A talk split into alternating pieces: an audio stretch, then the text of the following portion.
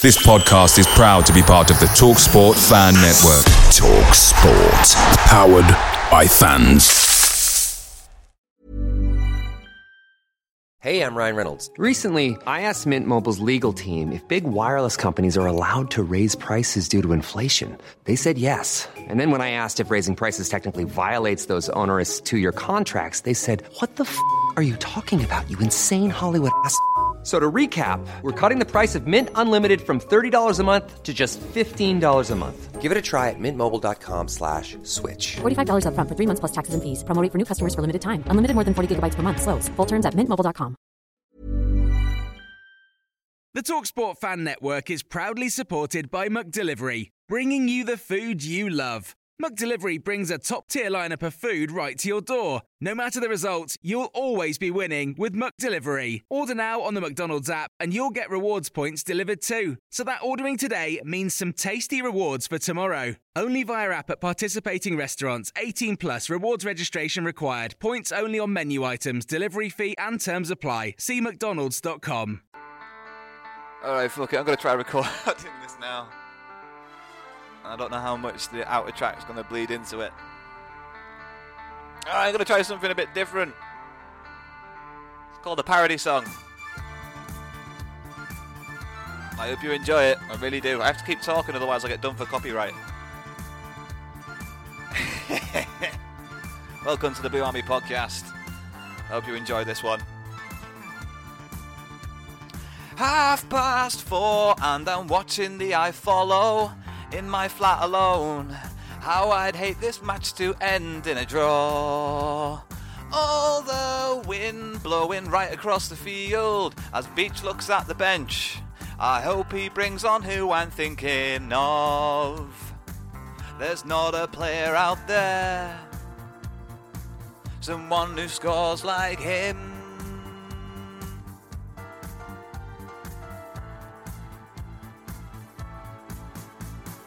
Jimmy, Jimmy, Jimmy, Jimmy, Jimmy Touré, take me to the Brunton and score another goal. Oh, Jimmy, Jimmy, Jimmy, Jimmy, Jimmy Touré, watch him bring the ball down and he'll score another goal. I hope you enjoyed that. I hope I can hear people singing it in the future on the terraces.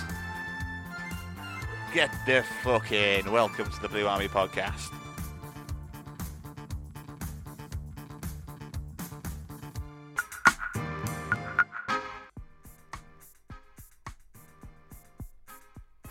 Hello. I'm only joking. All right, Marra. How's it gone? Welcome back to the Blue Army podcast with me, Skelly, and uh, we're not going to hang around this week. We're going to dive straight in uh, with the Blue Army podcast. Joke of the week. Is he having a laugh? I think he's trying to. It's the Blue Army podcast. Joke of the week. Right, here we go. I didn't have to write it down this week, so I'm not going to rattle any paper at you. Here we go. what do you call a Spanish goalkeeper with no legs? Gracias. Like gracias, gracias. Like thank you in Spanish. Gracias. Did I mess up the punchline? I think it was okay. I think that was pretty good. I think they keep getting better and better.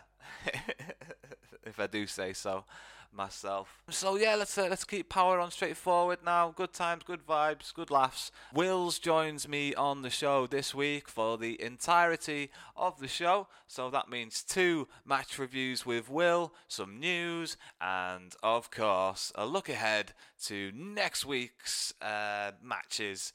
So all that to look forward to, and also a new feature at the end of the show. So stick around for the new feature, which is um, loud and local, the Blue Army podcast track of the week. I'm looking forward to that. We've got my little brother this week, and I'll tell you more about it later on. But for now, let's dive in to the match review for the Bradford game with Wills.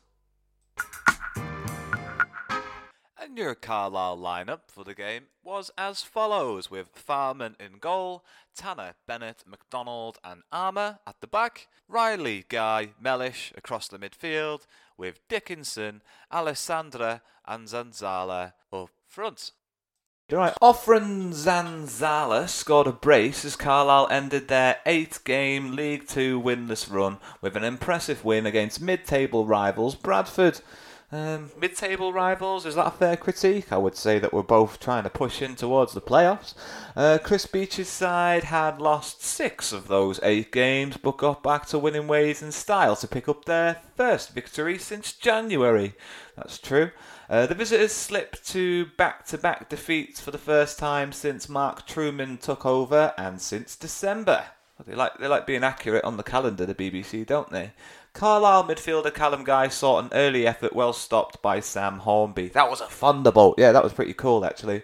Rhys Bennett bagged his first goal in over three months as he headed home Guy's pinpoint corner in the 37th, 37th minute. They've put like 33rd on the BBC website. 37 minute on the BBC website. Fantastic journalism once again from the BBC. And also, Rhys Bennett bagged his first goal in over three months. Like he's supposed to be a prolific goal scorer. He's a centre back. All right, lay off. Um, and Zanzala's doubled the hosts' lead two minutes later as he poked the ball home. Controversially, maybe. I'm still not sure actually if that goal is going to go to Bennett or Zanzala. It's Sunday as I record this, and I still don't know. The informed frontman secured his first brace for 16 months when he nodded Brennan Dickenson's cross beyond goalkeeper Hornby with 34 minutes left. Okay. Gareth Evans pulled one back as he converted Elliot Watt's free kick in the 64th minute. Uh, Mansfield loanee Andy Cook squandered a glorious chance to further reduce the deficit when his chipped effort went wide. Unlucky Andy Cook, mate. I mean, you know, that's what you get for being too cocky. Maybe you should have finished your apprenticeship. Um, so yeah, that's what the uh, the BBC PA media made of the Carlisle game, and uh, now it's what me and Will made of the Carlisle game. Wills is back. Wills, nice to have you. How are you getting on, buddy? Let's have a chin wag. All right, Wills is back with us on the Blue Army podcast after a victory. I promised you, Will, I'd have you back uh, when we won a game, and we flipping won a game on the next game, building on that draw that we were talking about last week. It was a good result. It was a pretty good game as well to watch. What did you think of the game as a whole, Will?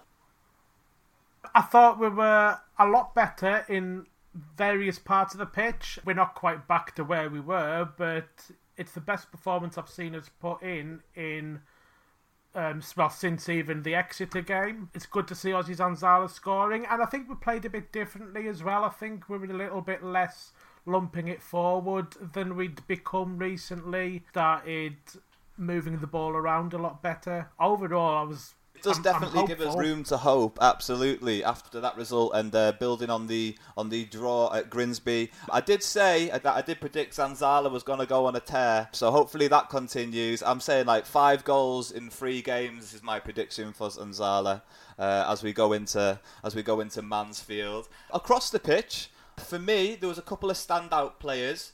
First of which was Jack Armer in the early stages of the games. Definitely established himself, definitely made his presence felt. I think he established himself really well. He was strong. Uh, he frustrated uh, the Bradford uh, the Bradford wingers to the point where partway through the game they, they swapped wings because they weren't having any luck. It was nice to have Tanner looking sharp and bullish, also playing on on, on the other side. Armer and Tanner both looking like very good fullbacks again. It's nice to have the confidence in those wide areas. I think Armer added something different to his game, which was going forward. I didn't think he went forward that much against Grimsby, but he wasn't afraid to get into the edge of the box. He wasn't afraid to get crosses in. He wasn't afraid to be a receiver for the throw-ins. Um, on that left hand side, and I think that definitely helped us open up Bradford in the early stages and helped us sort of like press and push them.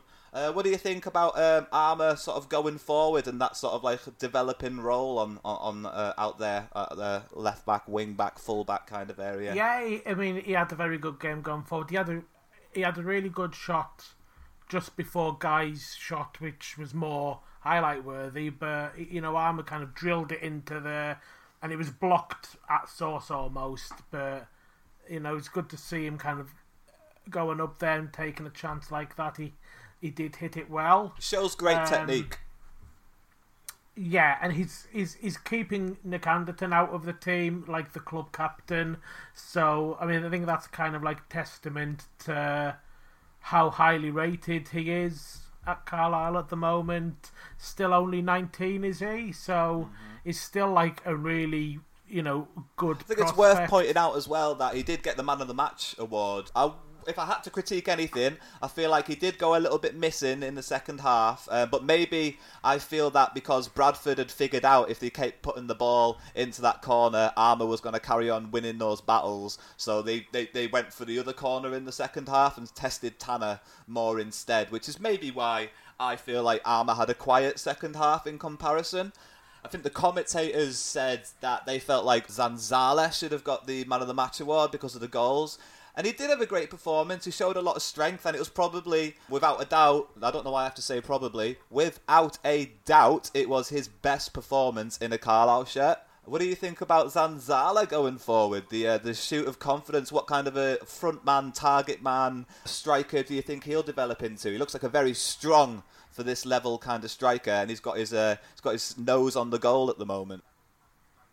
Yeah, yeah, he's, he's, he's certainly kind of offered something new in the last two games that we didn't see early on, and there is like an argument if you score two goals in a game, you've got to get man of the match if they're two decisive goals. I can see why Armer got hit, but um, yeah, at the same time, I understand that Zanzala was just as big a shout. He um, he reminded me a little bit of someone more like sl- slightly Karl Hawley esque, bustling about in the box and and putting himself about and being a nuisance and just kind of worrying defenders, you know. And if he goes on to be clinical this season, then you know it'll be. It'd be, I think it'd be. I don't Carl necessarily think he's as technically gifted uh, for finding the net as Karl Hawley was. I think Karl Hawley was definitely a dead-eyed um, finisher. Uh, Ozzy is strong, very strong, and he showed it against Bradford and he showed it against Grimsby, um, Yeah. holding players off. And I'm pretty sure he's getting.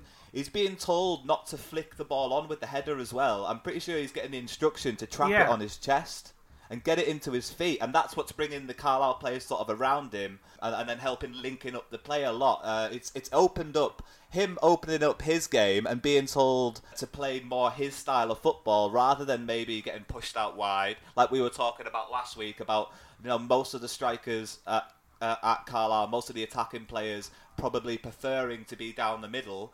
Zanzala definitely proved that that's where he wants to be and that's where he's most effective is being on the last man, putting the pressure on the last man, being stronger, um, looking to feed feeding the players around him. Saying that, I think when you do have a target man, you assume that other midfield players are going to get brought into the mix. And I think Callum Guy looked fantastic in this game. He had a great game as well, shooting wise and uh, delivery from his corners.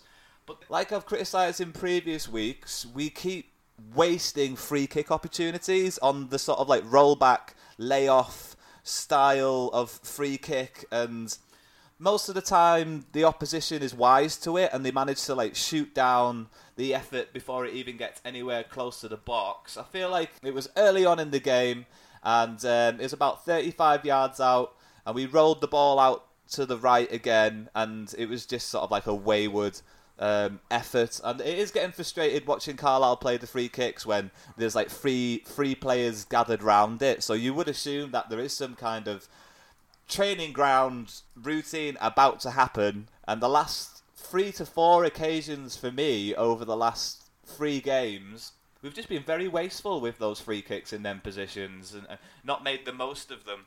How do you feel about the uh, the set piece play at the moment? Because from corners we seem to be quite effective, but unfortunately from the free kicks, I don't know if we're just getting confused in the build up to them, or I- I'm just not sure what's happening. What do you think about the set piece play at the moment? Yeah, I mean, you rightly bring up the corners because Callum Guy's set piece play his um, deliveries from the corners was excellent yesterday. In general, I say we're kind of like we're very good at taking those free kicks where you're expected to put the ball into an area and set someone up and kind of put it into the mixer. I think it's just maybe a bit of indecision around those free kicks where it's they're a bit more in front of goal and it's do you shoot, don't you, do you feign to shoot, and I, I feel maybe we we don't quite know what we're going to do with it. Not in the way that we're, you know, if we get one out wide, you know, you, you, you know you're looking to make an assist.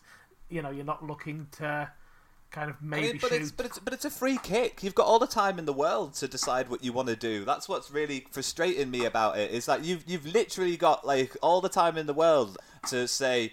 Uh, the manager just needs to shout, "You're taking that free kick. You're going over there. Just take control of the situation." That's what I find frustrating about it. That like no one's no one's accusing you of time wasting on these free kicks. So just take your time and do it properly. It's just, a- it's just uh, for me, it's a little bit frustrating, but I like the art of set piece play. Yeah. I've always been a fan of, of the beautiful set piece, uh, especially in the playground. Me and my friends playing Sunday League and stuff would spend hours trying to rehearse strange choreographed. Uh, set piece routines with flicks and tricks and volleys and headers and all, all these kind of things. So I've got this grandioso idea about what set piece play should be, and uh, lately, it's just been a little bit frustrating from the free kicks. But like you said, Callum Guy from the corners, flawless delivery, and um, his performance on the day against Bradford, he was one of the better players on the pitch for me.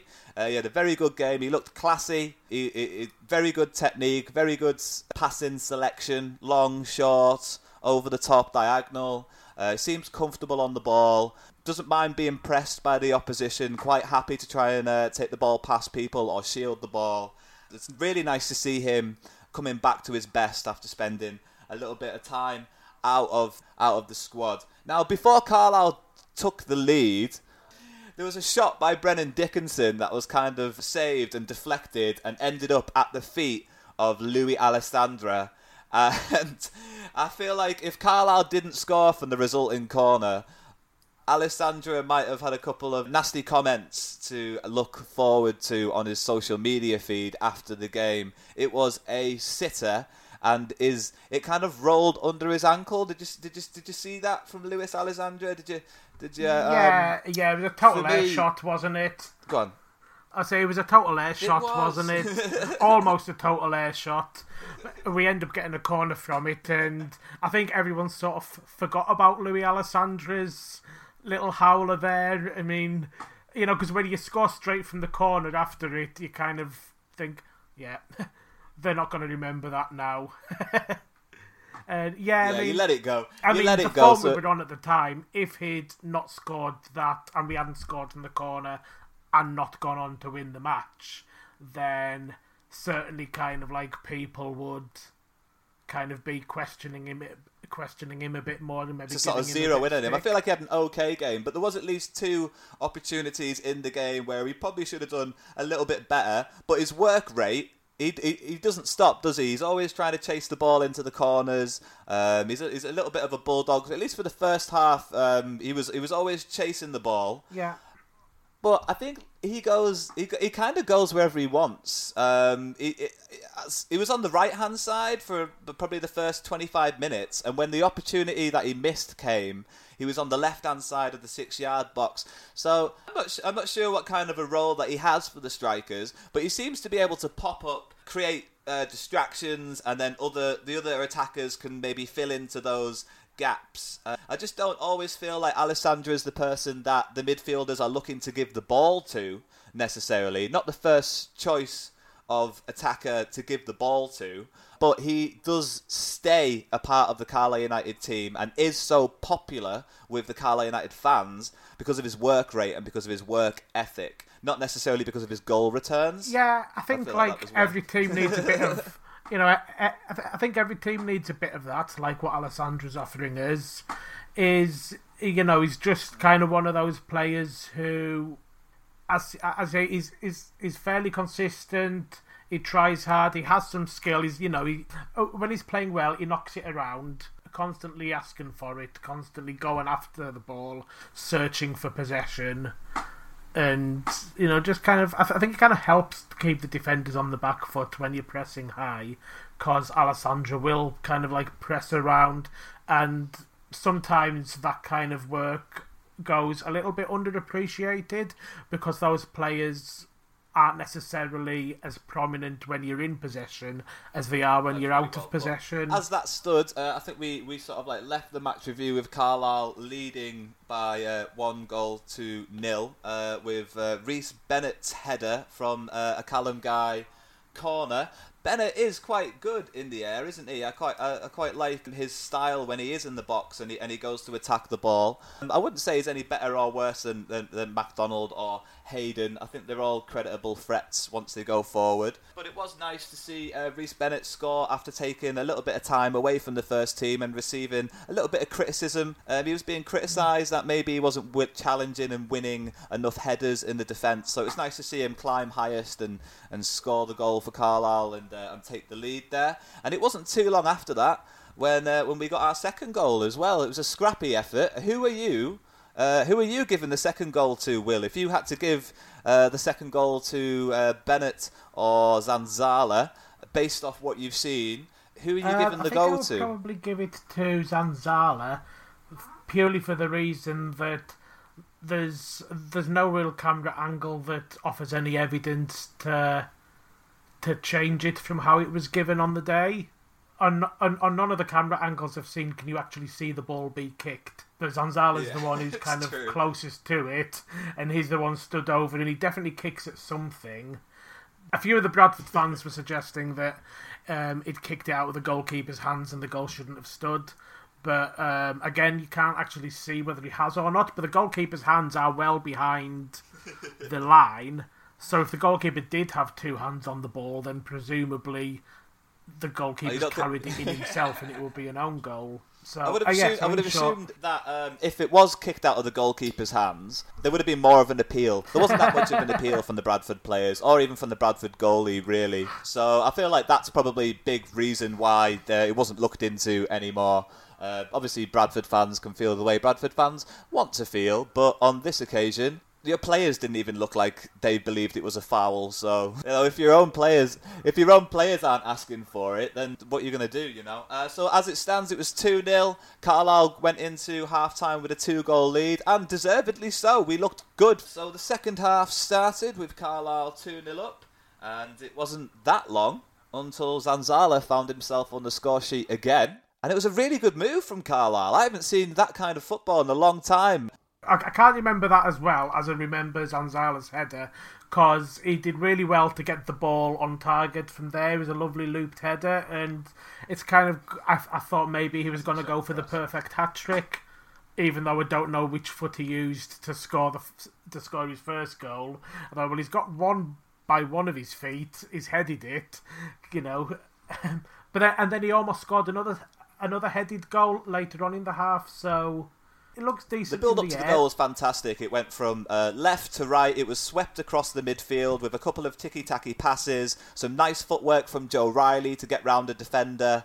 Um, as a defender came in, he turned his man, kept passing it out wide. Nice footwork from Callum Guy as well. Kept going from left to right. Got to the edge of Yeah. uh, the Carlisle box on the right hand side, and there was a beautiful uh, looping cross into the back post. And the way Zanzala's technique was to get in front of his man and stay in front of his man because his movement in the box wasn't fantastic. He gave himself a lot of work to do. He made the run into the box a little bit too early, which meant he was in front of his man, but he had to stay in front of his man, even though the ball wasn't coming into the box. And that's what showed the uh, the class for me. That's what showed uh, the skill and uh, the technique that he has. Maybe the sort of natural game that he has is to get into those positions and hold his position for the team.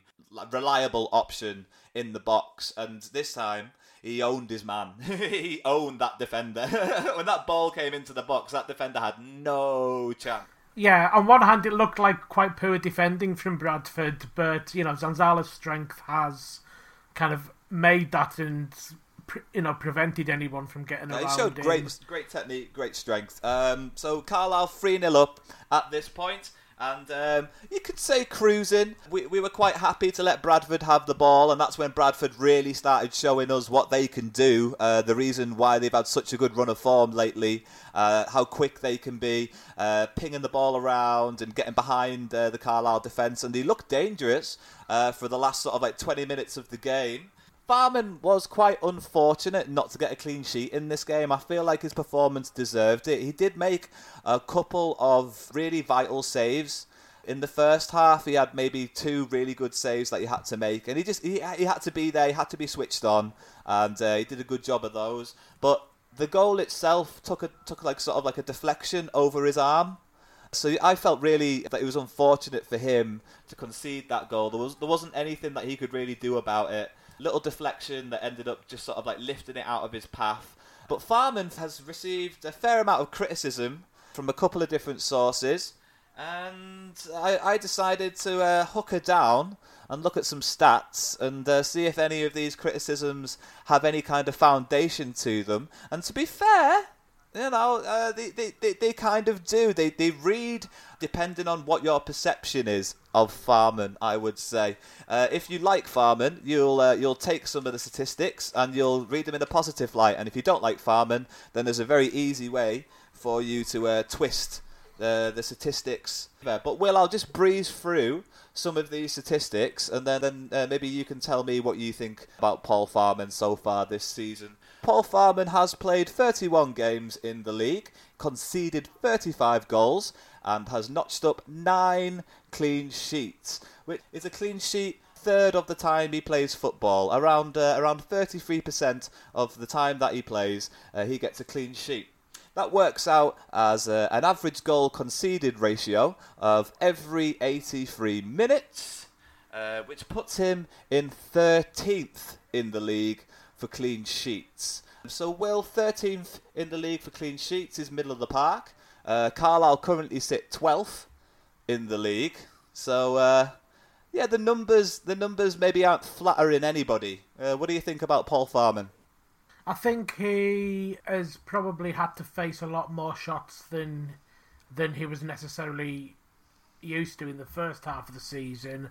During this kind of like bad run of form, when the defence in front of him have sometimes gone missing a bit, there's certainly there's been there's been one or two shots where I've looked and thought, oh, he could have saved that, maybe. But I think that's kind of more shot stopping isn't his main specialty as a goalkeeper. He's maybe mid table for shot stopping, not terrible at it. His strength is more to be part of the defence that's stopping shots from taking place. He commands his box, he comes out for corners. He'll often punch it away, but he'll kind of reach out a lot further. You know, there's a reason why he had to punch it away. He's not just one of these keepers that punches it for no reason. Yeah, but it, it, it is kind of like a part of a more rounded set of skills because I mean I think his distribution is very good as well. Farman well. has picked up four yellow cards, more yellow cards than any other goalkeeper in League Two. Uh, you said something uh, before we were on mic uh, which I found quite interesting there, Will. You said that you think all of his yellow cards are for uh, are for time wasting. I don't know if they all are. Um, it was definitely for time wasting yesterday, although he argued, or the commentators felt that the referee hadn't blown his whistle yet, so why was the referee now saying that Paul Farman was time wasting? I'm sure I can remember one other. I can't remember him getting booked for a foul or anything, so I don't know, but I've got a feeling that those four yellow cards might all be time wasting related. Because we've gone into a lot of last 10 minutes with narrow leads. If that's well. the case. It just goes uh, to show more about his personality. You know, he'll do what it takes for the team, uh, even if that means uh, slowing the game down and picking up a yellow card oh, yeah, for not it. Criticising Um, he's, him. you know, he's willing to pick up a yellow card. I think, I think it's uh, especially when if a goalkeeper picks up a yellow card for time wasting, he's doing it for the team. You know, he's doing it for the benefit of the team. He's not doing it for Yeah. himself. Uh, my last Farman stat for you, Will, is one that I tried to source myself. Uh, in the last four games, Farman came up against 19 shots on target and conceded and conceded seven goals. Like we said about the uh, about the Bradford goal, there wasn't a lot you could do about that. I think there's probably two or three other goals that have gone in against Carlisle that he couldn't have done a lot about, and probably uh, three penalties in the last f- five games as well. yeah. Um, so his ratio and clean sheets have taken quite a big hit over the last month. Probably around December, January time. His stats were a lot more impressive, I could imagine. But the bad run of form that we've been through, maybe just throwing a, a shadow, a cast of doubt in the fans' minds when it comes to Paul Farman. And also, when you've got a young lad on the bench with a little bit of pedigree, uh, some good training behind him, fans do like seeing the young lad come off the bench and get given a go. So there's always going to be that pressure when you've got a young goalkeeper on the bench. Have you seen a lot of criticism? um, to give him a Paul chance. Farman. I feel like um, I've seen quite a lot of people. I think say that he's been the one player who has kind of like kept performing during a period when everyone seemed to be performing under their usual. And I've I've heard quite a few fans actually say the opposite that like Paul Farman's been kind of been the best performer in that spell. Yeah, that, that's it. This, this is this is why I wanted to sort of bring it up today, is because the stats kind of can support anyone's argument depending on what your personal perception of, of Paul Farman is. If you're a fan, you're a fan. If you're not, you're not. But there is um, there's a lot of people that are fans of uh, Magnus Norman, and they want to see him get a chance, and they want to see him get a you know more chances. If we went a bit further in the League Cup or the FA Cup or or the Johnson's Pate, we might have been able to see Norman play a little bit more football uh, this season and, and then be able to get more of an assessment on it. I feel like there was a lot of pressure when we were losing games 3 1 over the last uh, couple of months that we should just give Farman a rest. Not because he's awful, but just because everyone else is getting a rest. Do you know what I mean? Not necessarily hatred, criticism, anything like that. But when the rest of the squad is taking rests and getting swapped and changed because we're not winning games, then there is an argument to say that Norman should have been given a, an opportunity, uh, maybe over the last sort of like nine games. Uh, at some point, just so Farman could, could have a rest and, and just get his head back together after you know after such a bad run of form. But obviously, Chris Beech didn't feel like Farman needed that. He does seem like a strong character, and uh, Chris Beech seems like a really good man manager. So uh, I've got no doubt that he knows what he's doing, Yeah, I handling mean, his number one player- goalkeeper and his number two Yeah, if, goalkeeper. If, if you drop a player who doesn't want to be dropped and say to them that it's because I feel you need a rest, then I think a lot of players are going to take that badly, or you know, even if they're a model professional, are going to feel a bit lower morale after that. So, you know, I think I think he was playing well. Um, just keep on playing him unless he looks kind of that he is getting exhausted or that it's kind of like taking its toll or something. I'll just kind of say keep playing a player who keeps playing. I agree with that. I can see why certain fans, you know, wanted wanted to maybe change things around a little bit. But yeah, absolutely. Um, Chris Beech's man management uh, has, uh, has, has has obviously seen us get through this bad run of form after winning this game and drawing the last game against Grimsby, and we've got no no real reason that's good enough to sort of doubt him and why he would swap Farman with Norman. But yeah, so as it stood, uh, we'll go back to the uh, match review. Sorry, that was a good Farman tangent, wasn't it? Yeah, yeah. We'll go back to the match review. It's 3 1, and um, Farman went on to make another really good save. But uh, what was interesting is in the 82nd minute, Carlisle took off Dickenson and replaced them with Hayden and then pushed Bennett into sort of like an anchoring role and let Hayden and McDonald sit as the two centre halves because um, there was a lot of sort of like aerial balls coming into the Bradford front two. And when Bennett was moved into that anchoring position, he was just kind of like trying to mop up the ball, get it away from those two strikers. Tactic worked really well. Uh, Carlisle were under a lot of threat from the first goal for, for a couple of minutes, even before the first goal for a couple of minutes, and, and moving uh, Bennett into that anchoring position was a really good tactical decision that helped Carlisle obviously push forward in the game just to stabilise us. And then we also had the chance, like you said, with Zanzala's header later on, so we were able to stabilise and then carry on carry on going forward.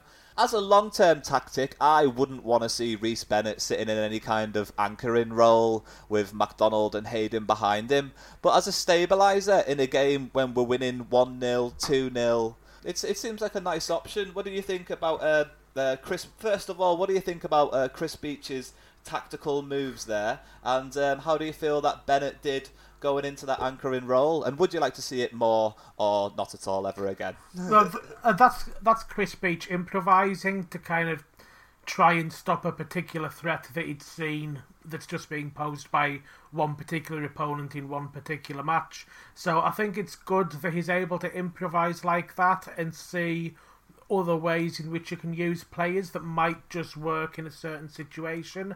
You know, you wouldn't want him to start doing that regularly because you still want you have you know square pegs in square holes, and I think that's what Chris Beech has normally stuck to. But you know, just on occasions that that don't come along very often, it's good to have that ability to improvise.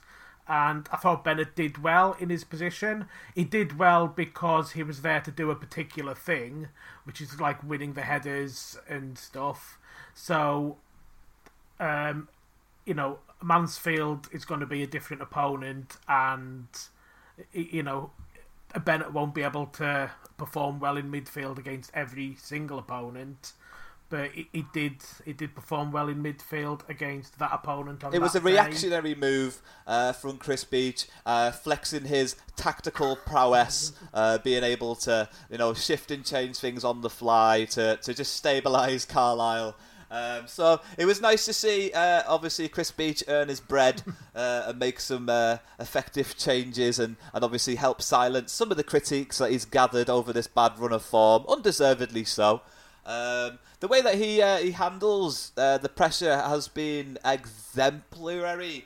Um, with the news and star interviews, the Facebook interviews, all the kind of stuff. They all ask the same questions, so I can understand why sometimes he gets a little bit funny in some of the post-match interviews. Um, if you ask him a daft question, he'll give you a daft answer, and I uh, I respect that from Chris Beech. To be completely honest, his attitude throughout the uh, the bad run of form has been spot on. Um, he, he tried as little as he could to blame COVID. I think he did start mentioning it a little bit more towards the sort of like sixth and seventh um, defeat and draw. He mentioned it a little bit towards there, but he was uh, reluctant to make excuses.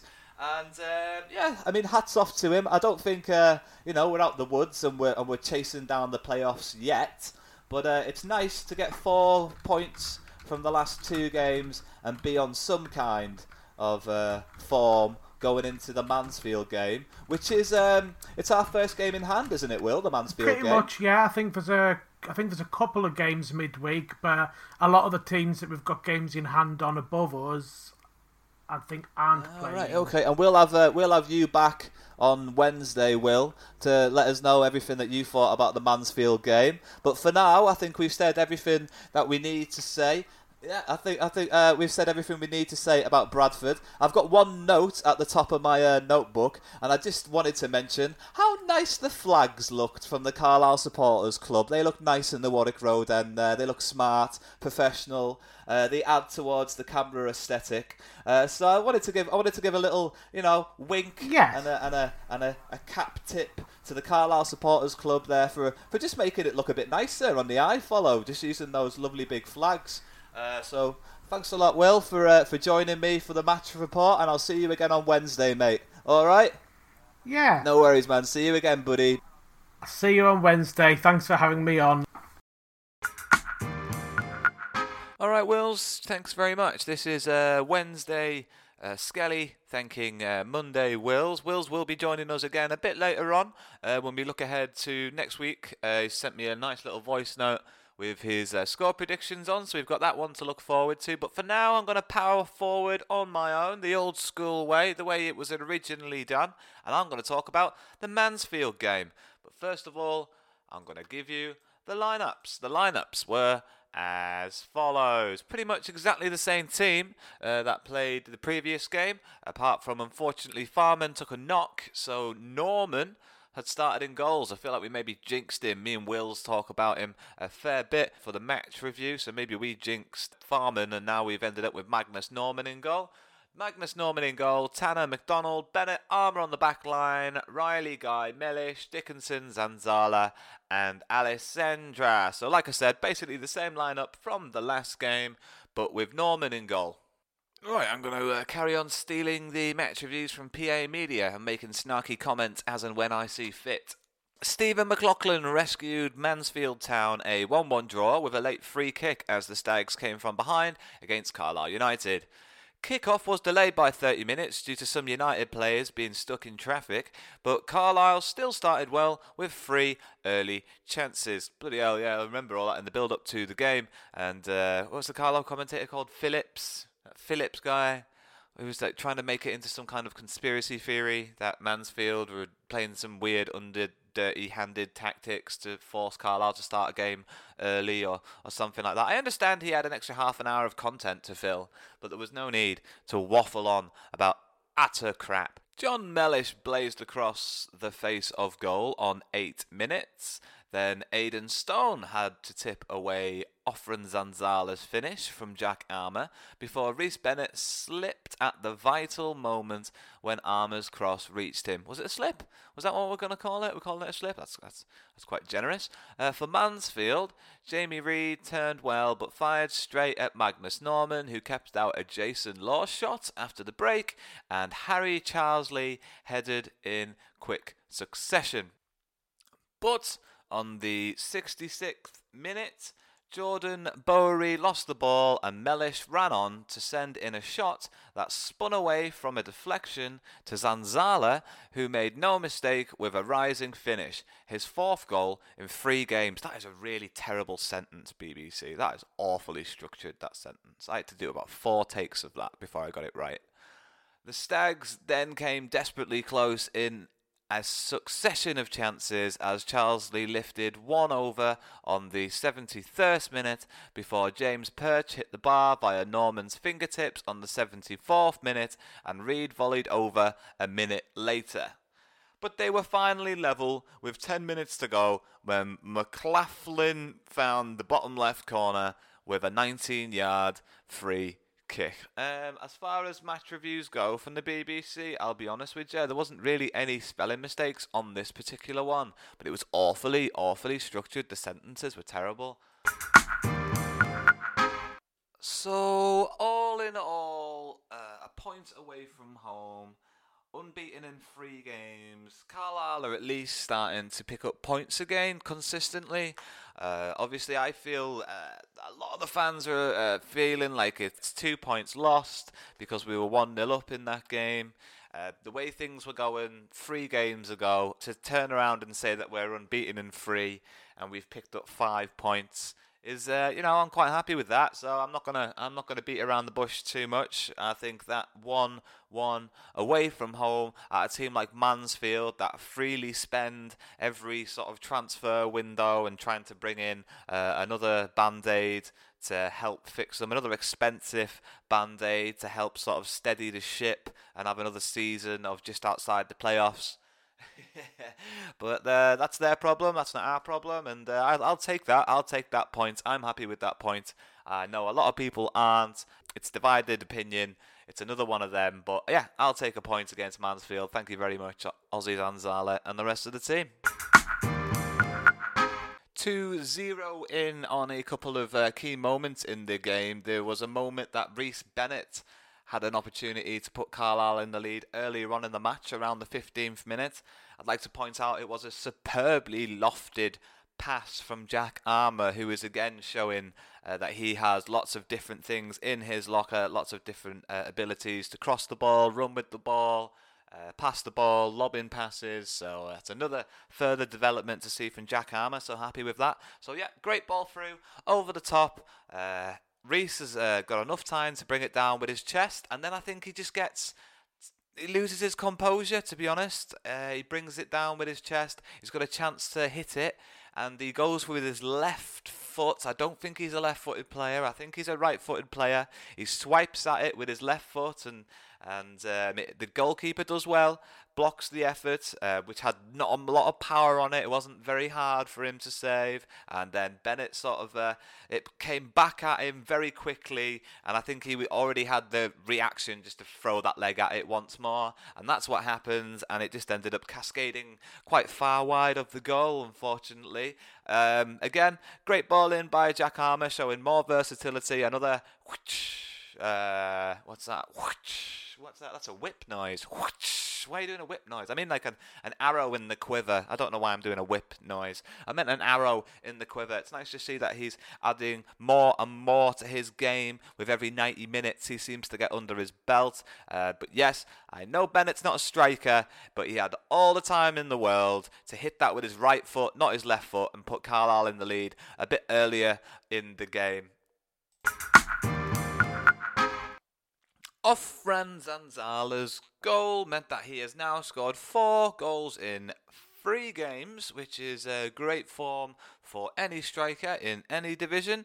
Uh, the effort itself coming as a result of a deflected shot from John Mellish. The uh, the ball was sort of lofted up into the air around the halfway line, brought down by the Mansfield Town number nine, who decided to try and dribble towards his own goal, uh, past Carlisle's midfield, was pickpocketed by John Mellish, who showed him how it is done, and then ran at the Mansfield Town defence making a uh, right footed effort, which then deflected towards the right hand side of the six yard box, where Offrande Zanzala was there in his prolific form of late to, to smash that one home. It ended up in the roof of the net. It could have very quickly, uh, very easily, have gone over the bar. It was uh, a very much on the fly reactionary effort. It was on him very quickly after the John Mellish shot and uh, he showed quite a lot of composure and uh, decisiveness just to be able to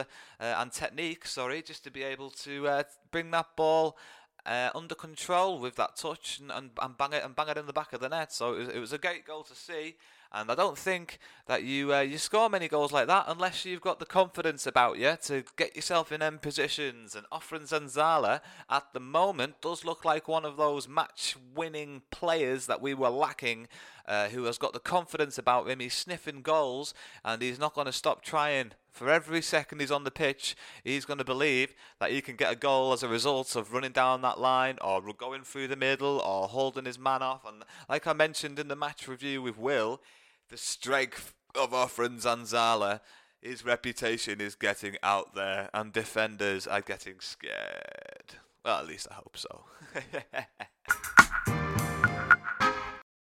Okay, so I was wanting to finish off this match review by talking about a couple of stats and also the man between the sticks on the night, which was Magnus Norman. Uh, I think it's quite good to do the stats and talk about Magnus Norman hand in hand because uh, he went up against a lot of shots. There was 14 shots from Mansfield. Five of those shots were on target, so Magnus Norman was quite busy. Uh, for the most part, in the first half, uh, I would say that he, he, was probably quite relieved that there wasn't a lot going on for him. He had a chance to sort of like settle his nerves and, and, and get over the fact that he's playing uh, because I, I, don't know how much notice he would have had going into the game, but uh, that's by the by. We'll talk about the good side of things first. Magnus Norman did make some very good reactionary saves, uh, saves that uh, were coming at him from point blank range almost, uh, in and around the six yard box.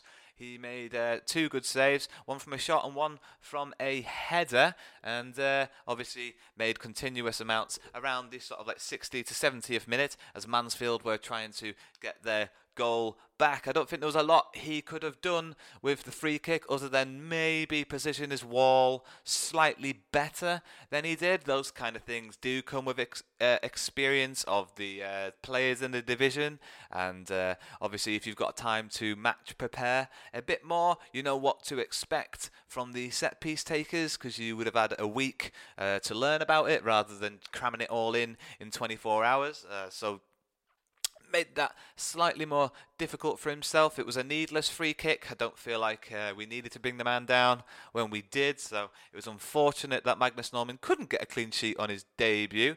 But I do have to mention how what's the word for this one? How he was aerially commanding his box outside of his six yard box, let's say. Let's say uh, we have come to expect Paul Farman to command his box up until the D. You know, uh, he'll come and he will collect and he will punch away or he will catch. And uh, the Carlisle defence looked like they were expecting Magnus Norman to do a bit more of that than he did.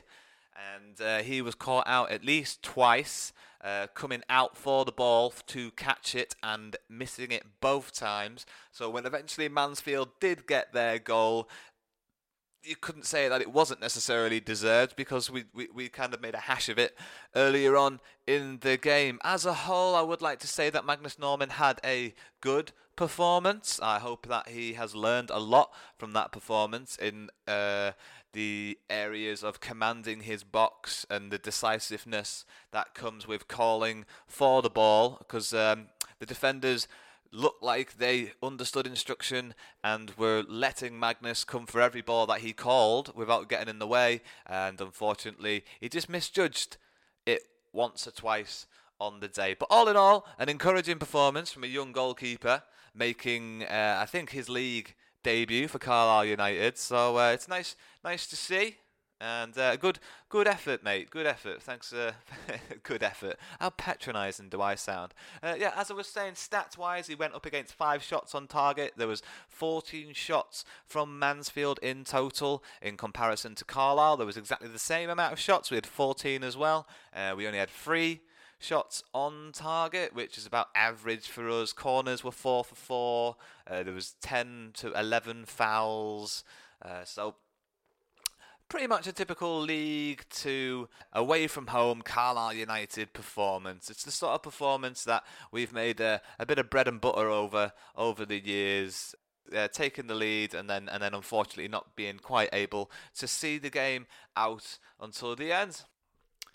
Right, oh, okay, that's enough about talking about the past. Let's talk about the future. Uh, Wills is going to be back in just a minute to give us his score predictions for the Leyton Orient and Stevenage game, or the Stevenage and then Leyton Orient game, if we're going in uh, calendar order. Uh, first, I'm going to give you my predictions because it's my effing show and I'll do whatever I want. Um, yeah, so Stevenage are 15th in the league. That's our opponent on Saturday. They've managed to draw their last two games against Southend, who are pretty uh, poor, and then also Leyton Orient, who are equally as poor as they are at the moment. Uh, Stevenage have struggled to score goals most of the season, uh, so at the moment, with Carlisle being the way that they are, Zanzala being the way that he is, and then hopefully the return of uh, JJ, I can see Carlisle quite comfortably beating Stevenage, perhaps uh, 3 0. So that's the Stevenage score prediction for me. Moving over to the Leyton Orient game, looking at their form, like I said, if anything, they've been worse than uh, than Stevenage. Leyton Orient have also drawn their last two games, uh, but still find themselves a point above Stevenage.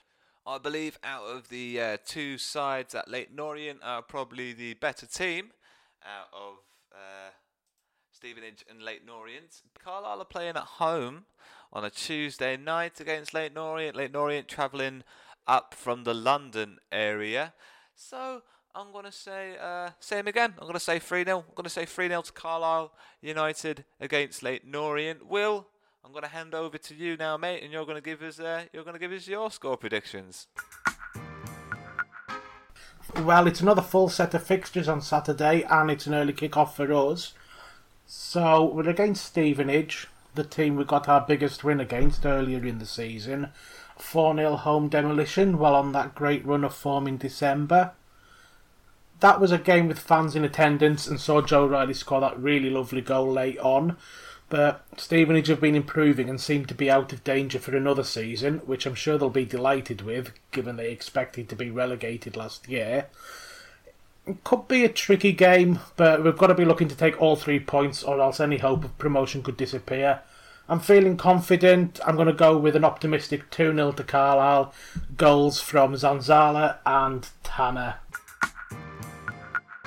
Thanks again, Liam. Uh, this is another of our games in hand, although there's still a fair few other teams with midweek matches to play. Exeter, Tranmere, Forest Green, and Bradford are all playing of the teams above and around us. So it's really just playing games in hand over Cambridge, which I don't think really matters. We aren't catching them. First time we play Orient 2 after this match fell victim to first a frozen pitch and secondly coronavirus. It's strange to be playing a team for the first time in March, and I can't say I know what to expect, especially since they recently sacked their manager Ross Embleton. They're another middling team, a bit like Mansfield and Stevenage. I was more confident against Stevenage because we beat them so well earlier in the season, but I feel we struggle a bit against teams that are just now seeing the season out. I think we'll do a bit better against the likes of Bradford, who are still playing for something. So both teams are probably getting tired at this point, and I fear we might have a repeat of the Mansfield match and another drab affair. So I'll predict another 1 1 with Kayode getting back on the score sheet for us if he's back from injury. And thanks for having me on, Liam. Well, that's almost it for one week of the Blue Army podcast. I want to say thank you to Wills again. Uh, you probably could tell that he used my real name there uh, twice, I think, and uh, I did try to cut it out in the edit, but it sounded horrible and jumpy. So uh, yeah, there's a bit of an Easter egg in in today's episode with my real name there. Um, what I wanted to do today is go back to an old tradition we had on the Blue Army podcast and mention a local business. Just give a little thumbs up to a local business. And this week we are going to mention Keswick Adventure Centres. That's Keswick Adventure Centre. They're not paying me for this small piece of advertisement. That is one more time Keswick Adventure Centre. Uh, the phone number is 0178. Nope, I screwed that one up. Try it again. Oh one seven six eight seven seven five six eight seven five. Now, uh, the reason I'm mentioning Keswick Adventures is because obviously a lot of businesses have been affected during the pandemic, and Keswick Adventures is one of those businesses that has been affected. They offer um, all kinds of adventuresque style uh, activities, so you can go rock climbing and and uh, you know what? Just click on their website and give them a bash. That's Keswick Adventures. You can call the number 017 75687 to make your bookings uh, and your party size bookings. So if you've got kids that have got birthday parties coming up over the summer, get those birthday parties booked in nice and early because we all know that these activities are going to be chock a block full during the summer because we have been stuck indoors and all the outdoor activities are going, going, going, and gone. So one more time, that is the Keswick Adventure Centre. Uh, they've got Facebook, they've got websites, they've got everything. Get over there and get active. Get your kids active. Get yourself active. It's it's all good stuff. Right, we're going to round off with our newest feature, the Blue Army podcast, loud and local segment. This week uh, for the debut of the uh, the loud and local segment. We have local band My Little Brother who has sent me a song called Janie. It is a beautiful song, My Little Brother.